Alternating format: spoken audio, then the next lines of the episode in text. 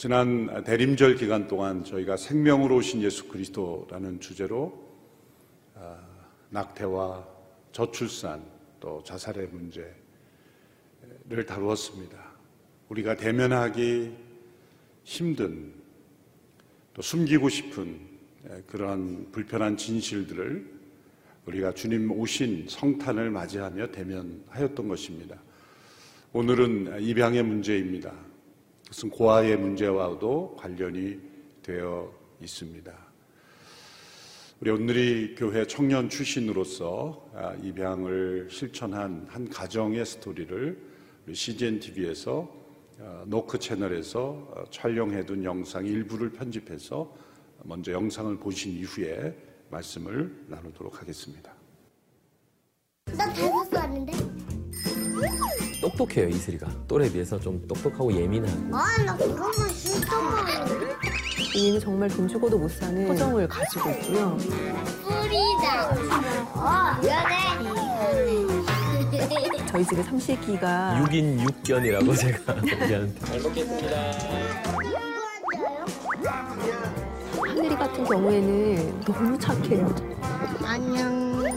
시끌벅적하고 기분 좋아지는 행복한 가족이라고 저희가 복인 거죠.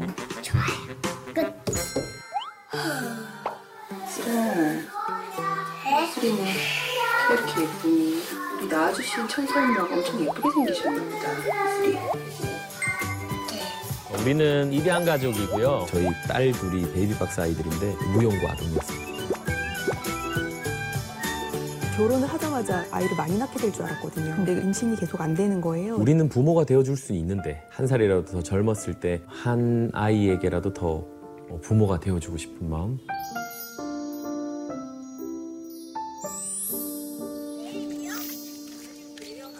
내 핏줄이 아닌 다른 핏줄의 아이를 우리가 자녀로 삼는다. 엄청 부담이 많았어요, 사실은. 실제로 행동하기까지는 한 몇 년이 걸렸었어요. 애 키우는 거는 쉽진 않아요. 엄마는 되게 힘들어 보이세요. 빨래하고 청소하고 설거지하고 요리하고 그러느라 바쁘세요. 우리 엄마 아빠는 이제 안 놀아요. 엄마 아빠 일할 때 많으니까. 아마 노래가 일이잖아요. 국면에 있든지 아니면 뭔가 이렇게 상상을 하든 힘들어요. 애들 막 뒷바라지 하고 뭐든지 해야 되잖아요. 이제는 아이들 키우려면 큰아이 입양이 굉장히 어려움이 많아요. 13살 나이에 입양이 되는 경우가 없어요. 거의. 하나의 인격체와 인격체가 만나서 가족이 되는 거예요. 거의 결혼과 같다고 얘기를 해요.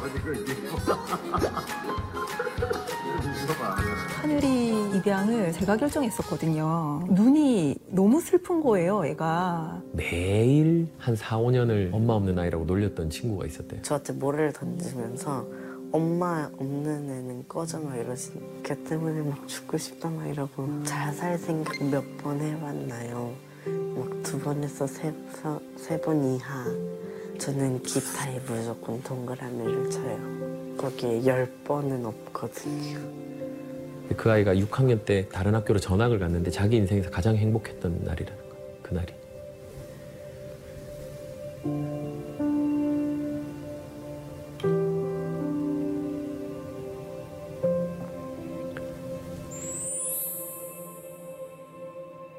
너무 많이 울어서 이모들이 맨날 울지 말라고 그만 울라고 운다고 해결되는 거 없다고 늘 아이한테 그렇게 얘기해줬고 근데 자기 스스로 아, 울어도 해결되는 게 아무것도 없으니까 그 삭히는 훈련을 했어요 얘가 참을성이 굉장히 많아요 다행이라고 자살은 하질 않았잖아요. 잘했다고. 이제 잘 살아보자고 그러지. 하늘아 건강하게 잘 자라야 돼 알았지? 전 여기 와서 자살 생각한 적 없어요. 전 지금 행복해요. 즐거운 일 있을 때, 슬픈 일 있을 때 나눌 수 있는 가족이 있다라는 거는 너무나 가치롭고 좋은 일이잖아요. 근데 힘든데 뭐하러 입양하냐. 돈 많아? 이렇게 물어봐요 그런데 베이비박스 아이들 1500명이 벌써 넘었고 거의 입양이 되지 않고 지금 보육원에 지내고 있어요 이 한 어린 생명이 우리의 보호를 받고 자라나는 이 모습을 보는 이 자체가 얼마나 기쁜지 모르겠어요. 큰 사건이 일어나는 거예요. 그런 가치, 영혼을 살리는 일, 다음 세대를 구원하는 일, 평생을 두고 한 아이를 복음으로 전도하고 변화시키는 일이잖아요. 입양은 선교다. 그리고 나는 입양 선교사. 이제 성악가 강래호가 아니라 내 삶은 아버지. 엄마란 자리가 필요하면 당연히 해야 된다. 마땅히 해야 된다. 누구도 가보지 않았던 길이고 한번 가보는 거예요.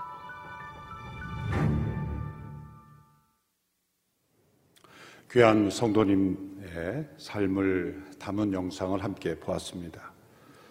오늘은 생명 돌봄의 축복이라는 제목으로 올해 마지막 아, 말씀을 함께 나누고자 합니다. 하나님께 속한 삶인지 아니면 하나님을 대적하는 세력에 속한 삶인지를 분별할 수 있는 방법이 있습니다. 그것은 생명을 어떤 태도로 대하는가입니다. 하나님을 대적하는 세력들은 생명을 경시합니다.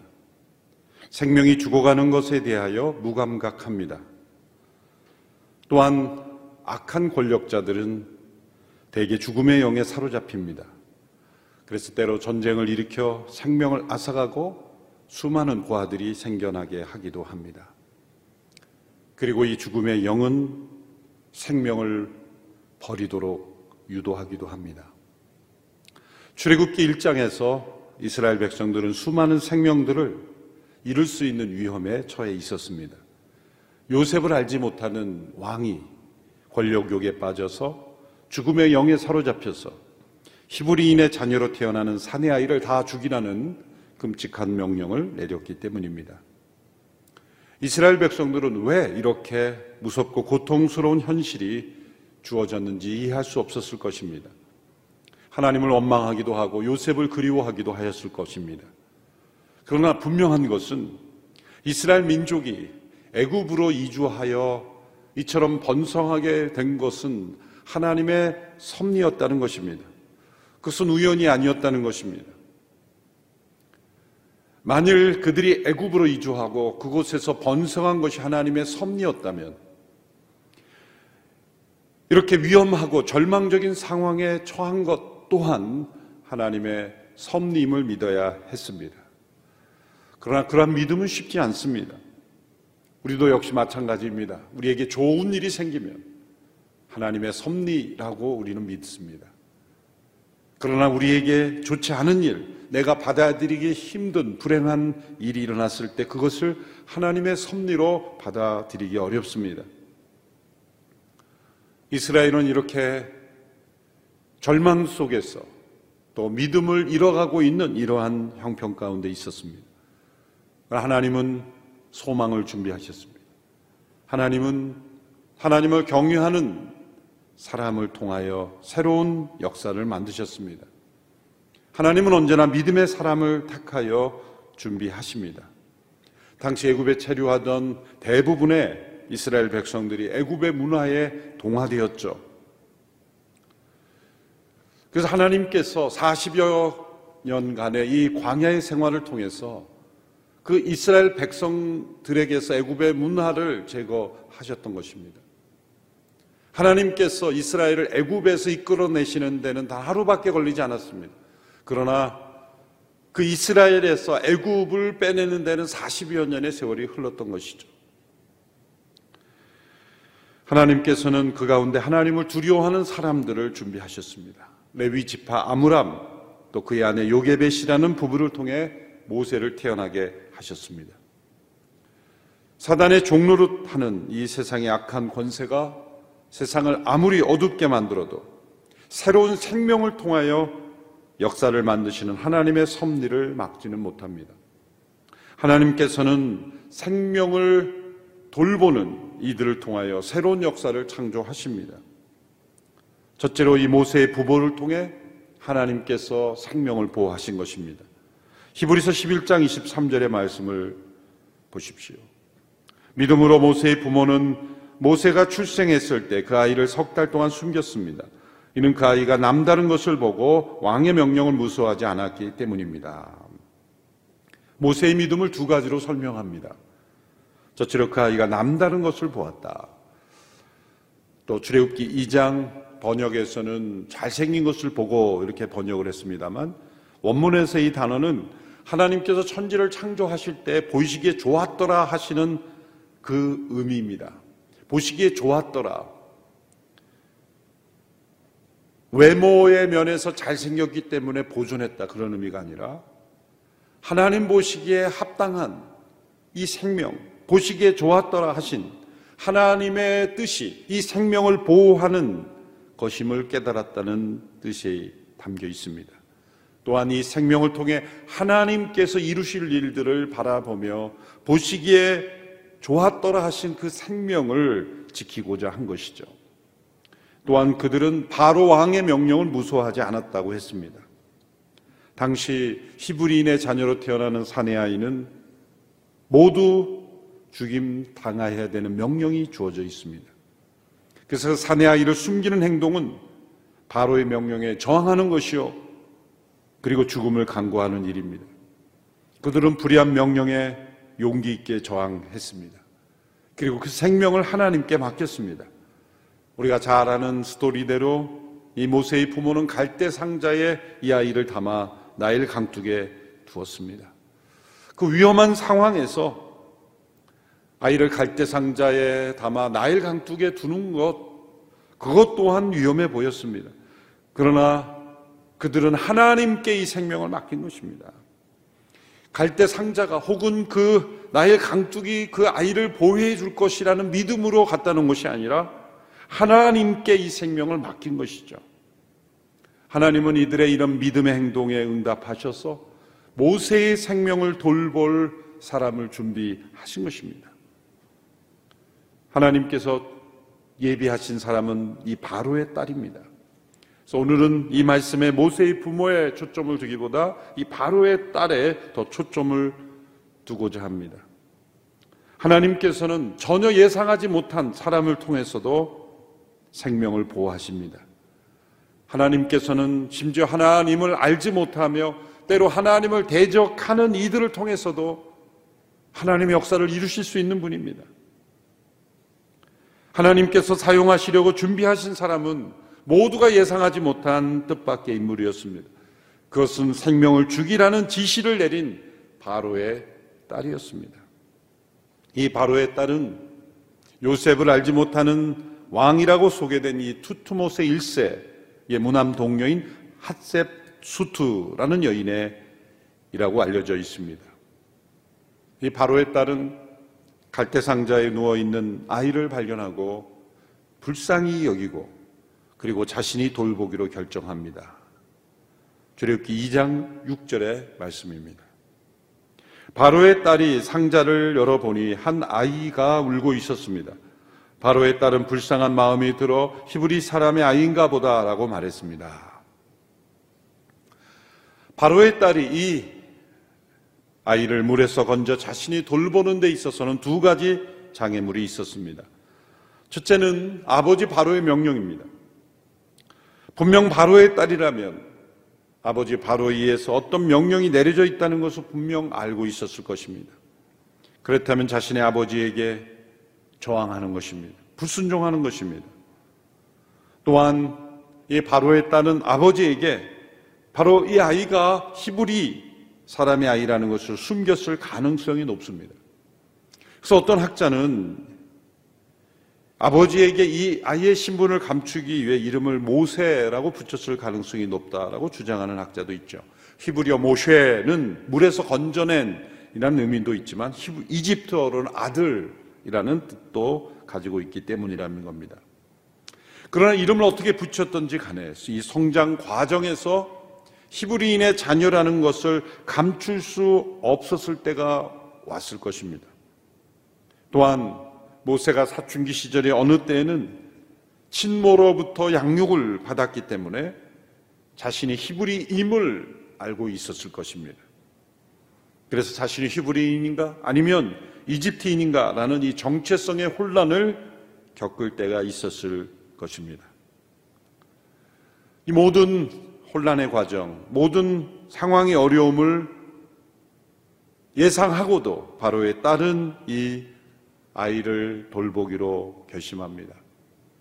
또두 번째는 이 인종적 차이이죠.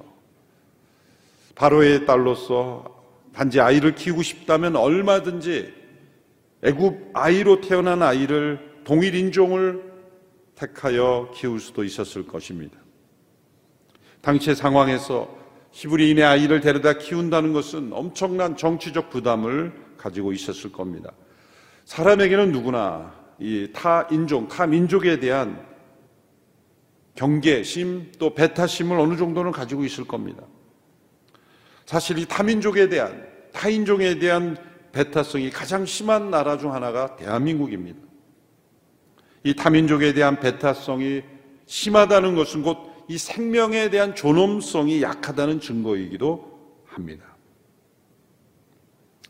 바로의 딸이 이 두 가지 장애물을 극복할 수 있었던 힘은 무엇입니까?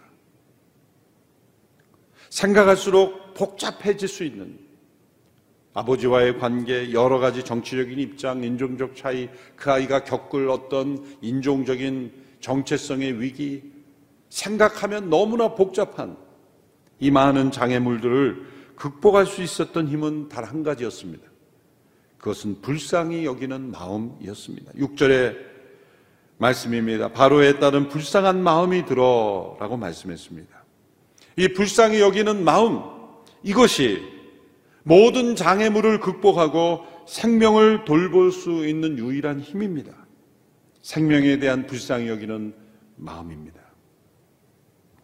이 구약에서 이 사랑이나 궁휼로 번역되는 단어 중 라캄이라는 단어가 있습니다. 이 라캄이라는 단어의 기원은 여인의 자궁을 의미하는 레켐에서 나왔습니다. 이는 불쌍히 여기는 사랑으로 번역되는 단어입니다.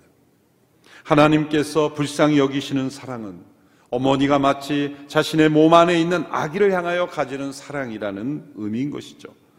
시편 103편 13절 아버지가 자식을 불쌍히 여기듯 여호와께서도 주를 경유하는 사람들을 불쌍히 여기신다. 복음서에서 예수님의 사랑을 표현할 때 빠지지 않고 함께 나오는 단어가 이 불쌍히 여기셨다라는 단어입니다. 신약에서 20번 사용이 됐는데 그중 14번이 예수님의 마음을 표현하는데 사용됐어요. 특별히 병자들을 고쳐주실 때 예수님이 불쌍히 여기시며 고쳐주셨다라는 표현이 자주 등장합니다. 마태복음 14장 14절의 말씀에서 예수께서 도착해서 보시니 많은 무리가 있었습니다. 예수께서는 그들을 불쌍히 여기시고 아픈 곳을 고쳐주셨습니다. 예수님의 치유의 역사를 일으키실 때마다 또 기적을 일으키실 때마다 거기에는 불쌍히 여기시다라는 마음이 표현됩니다. 예수님께서 말씀하신 누가복음 15장의 탕자의 비유에도 집을 나다 허랑 방탕하여 살다가 다시 돌아온 이 아들을 맞이하는 아버지의 마음에도 이 단어가 표현됩니다. 누가복음 15장 20절이죠. 그러고서 아들은 일어나 아버지에게로 갔다. 아들이 아직 멀리 있는데 그 아버지는 아들을 보고 불쌍히 여겨 아들에게 달려가 그의 목을 껴안고 입을 맞췄다. 아들이 돌아왔기 때문에 아버지가 그 아들을 불쌍히 여긴 것이 아니라 아버지는 불쌍히 여기고 이미 그 아들을 받아들일 마음의 준비를 하고 있었고 아들이 돌아왔을 때 불쌍히 여겨 아들에게 아버지가 먼저 달려가 그 아들의 목을 껴안고 입을 맞춘 것입니다. 이 복음서에서 이 불쌍히 여기다라는 헬라어 단어는 스플랑크라, 스플랑크나라는 단어인데 몸 안의 창자를 의미하는 단어입니다. 그것은 이 창자가 흔들리는 충격적인 마음의 움직임을 표현하는 거죠. 구약과의 신약에서 구약의 히브리어, 신약의 헬라어 모두 이 불쌍히 여기라는 단어의 공통점은 인간의 깊은 신체적인 특징으로 설명하였다는 것입니다. 그것은 생명을 대하며 불쌍히 여기는 마음은 자신의 그 몸으로부터 불쌍히 여기는 그 긍휼에 여기는 마음으로부터 흘러나온다는 거죠. 성령의 신유의 은사를 받으신 분들의 특징을 보면 불쌍히 여기는 마음이 많다는 거예요. 그리고 실제로 신유의 은사를 받은 분들을 보면 자신의 몸이 아프기도 합니다. 병자를 만나거나 병자를 위해서 기도하면 자신이 그 부분이 실제로 아프기도 합니다. 그것은 차라리 내가 아프면 좋겠다. 내가 대신 아팠으면 좋겠다. 우리 어머니들이 자식이 아프면 그렇게 말들 하죠. 차라리 내가 아팠으면 내가 아팠으면 하는 마음. 그것이 불쌍히 여기는 마음입니다. 생명이 돌보아지는 데 있어서 꼭 필요한 마음. 그것은 이 바로의 딸이 가지고 있었던 불쌍히 여기는 마음입니다. 바로의 딸은 하나님을 경외하는 여인이 아니었습니다. 그러나 하나님의 형상대로 지음받은 인간이었습니다. 하나님의 형상대로 지음받은 모든 인간에게 부어주신 이 보편적 감정, 이 선한 감정이 인간에게 있습니다. 그것은 불쌍히 여기는 마음입니다. 하나님께서 생명을 돌보시는데 사용하시는 마음입니다. 심지어 악인이라도 자신의 자식에게 좋은 것을 주고자 하는 마음이 있는 것처럼 이 불쌍히 여기는 마음은 하나님께서 생명을 돌보시는데 사용하시는 마음입니다. 오늘 2020년을 마무리하는 마지막 주간. 오늘 이 시대에 우리 모두에게 가장 회복되어야 되는 마음은 바로 이 불쌍히 여기는 마음입니다. 하나님을 믿지 않는 사람들에게도 흘러 넘쳐야 하는 마음이 불쌍히 여기는 마음입니다. 그렇다면 하나님을 믿고 경외하는 이들이라면 더욱더 흘러 넘쳐야 하는 마음이 바로 불쌍히 여기는 마음입니다. 2012년도에 두란노에서 출간한 엄마라고 불러도 돼요라는 책이 있습니다. 미국의 케이티 데이비스라는 미국 여성의 스토리죠. 이 케이티 데이비스는 2007년 18세의 나이로 이제 대학 입학을 앞두고 대학 입학을 연기시키고 1년 동안 우간다에 단기 선교사로 들어갔습니다. 풍족한 가정에서 자라난 그리고 미래가 보장된 삶이 있었던 학생이었습니다. 그런데 이 케이티 데이비스는 1년이 지나도 그곳에서 나오지 않았습니다. 그곳에서 만난 빈민들, 아이들, 병자들을 돌보며 그는 그곳에 머무르기로 결정한 것입니다. 그 가운데서 그는 한 명, 두 명 만난 그 어린 아이들의 불쌍한 형편을 바라보면서 그 아이의 엄마가 되기로 결정합니다. 그래서 그는 14명의 엄마가 되었습니다. 그렇게 된 계기는 여러 명의 아이를 함께 돌보던 중에 다섯 살 되기 한 아이가 이 케이티에게 이런 말을 꺼냈습니다. 엄마라고 불러도 돼요? 엄마 없는 그 아이가 이 케이티를 향하여 아직 결혼도 하지 않는 이 처녀인 케이티에게 엄마라고 불러도 돼요라는 이 말. 그 아이를 그 아이들을 바라보면서 그 아이의 엄마가 되기로 결정하죠.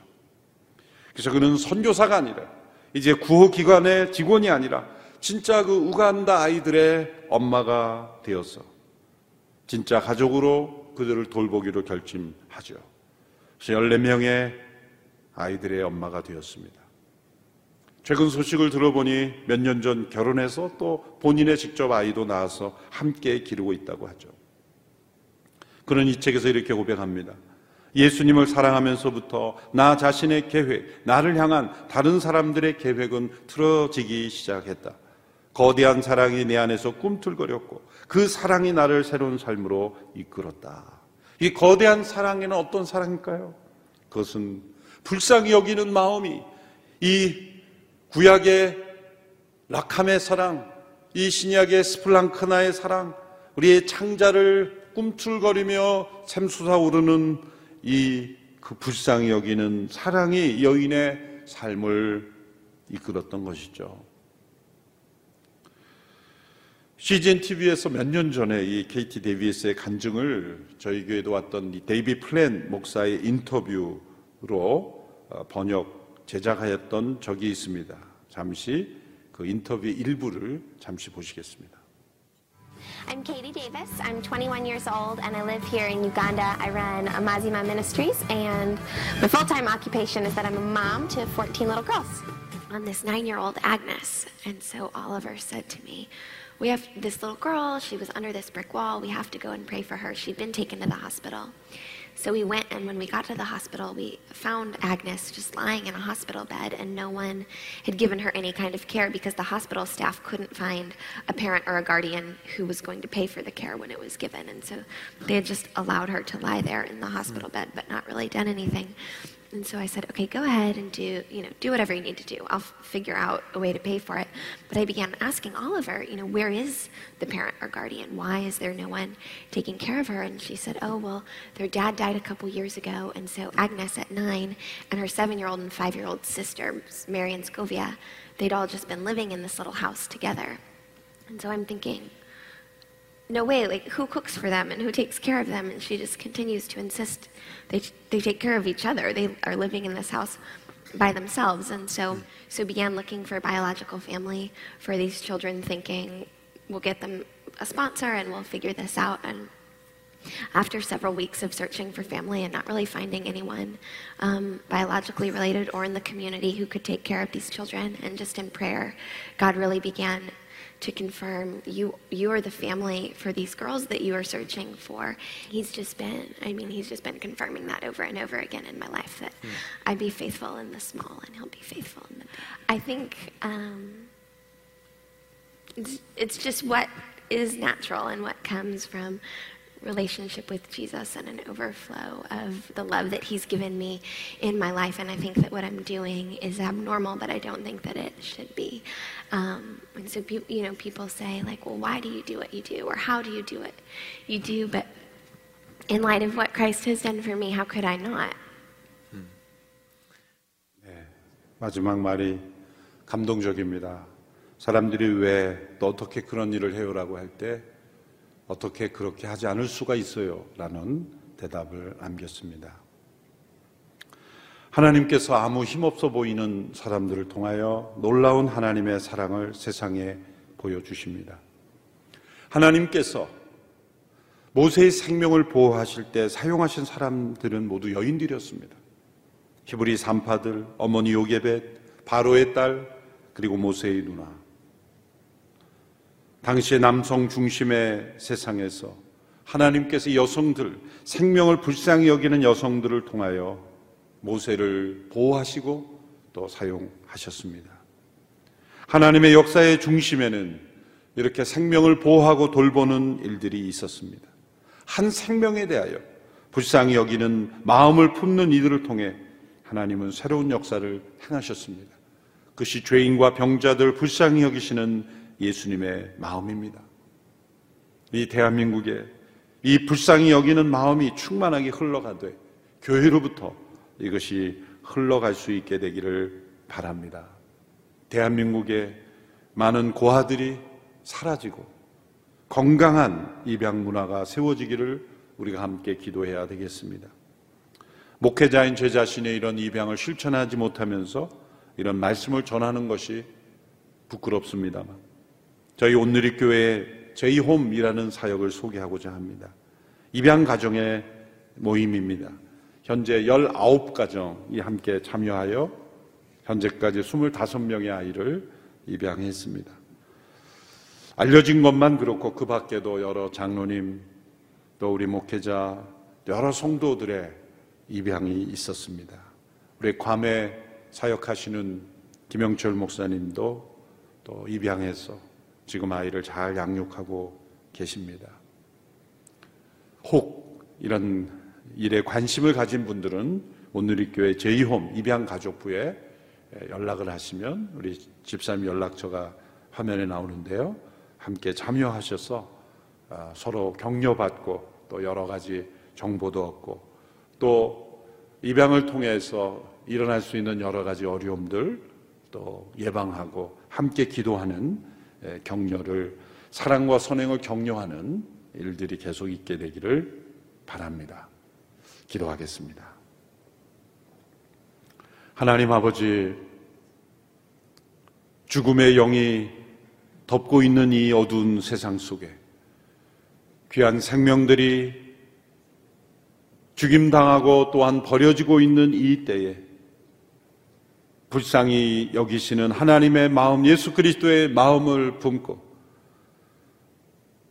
바로의 딸이 그 모세를 불쌍히 여김으로 보호해주고 돌보아 주었던 것처럼 우리 모두에게도 한 생명 한 생명을 돌보고 보호하는 은혜가 세상 속에 흘러갈 수 있게 하여 주시옵소서.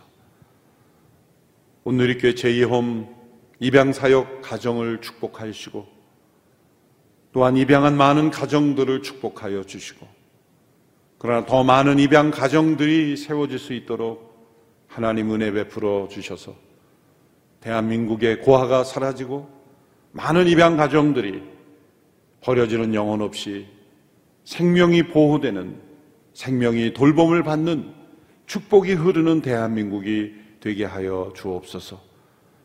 예수님의 이름으로 기도하옵나이다. 아멘.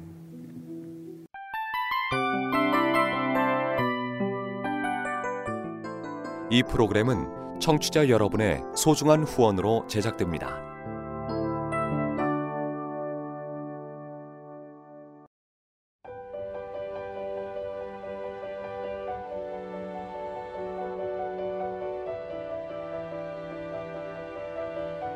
세상에는 수많은 교회들이 있지만 더 깊이 있는 말씀 강해를 찾기 위해 크기로만 교회를 선정하지 않습니다.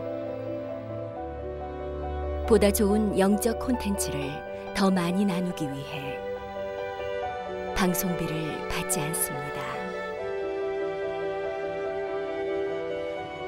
1년 365일 복음만 전하고 싶어서 우리는 광고를 하지 않습니다.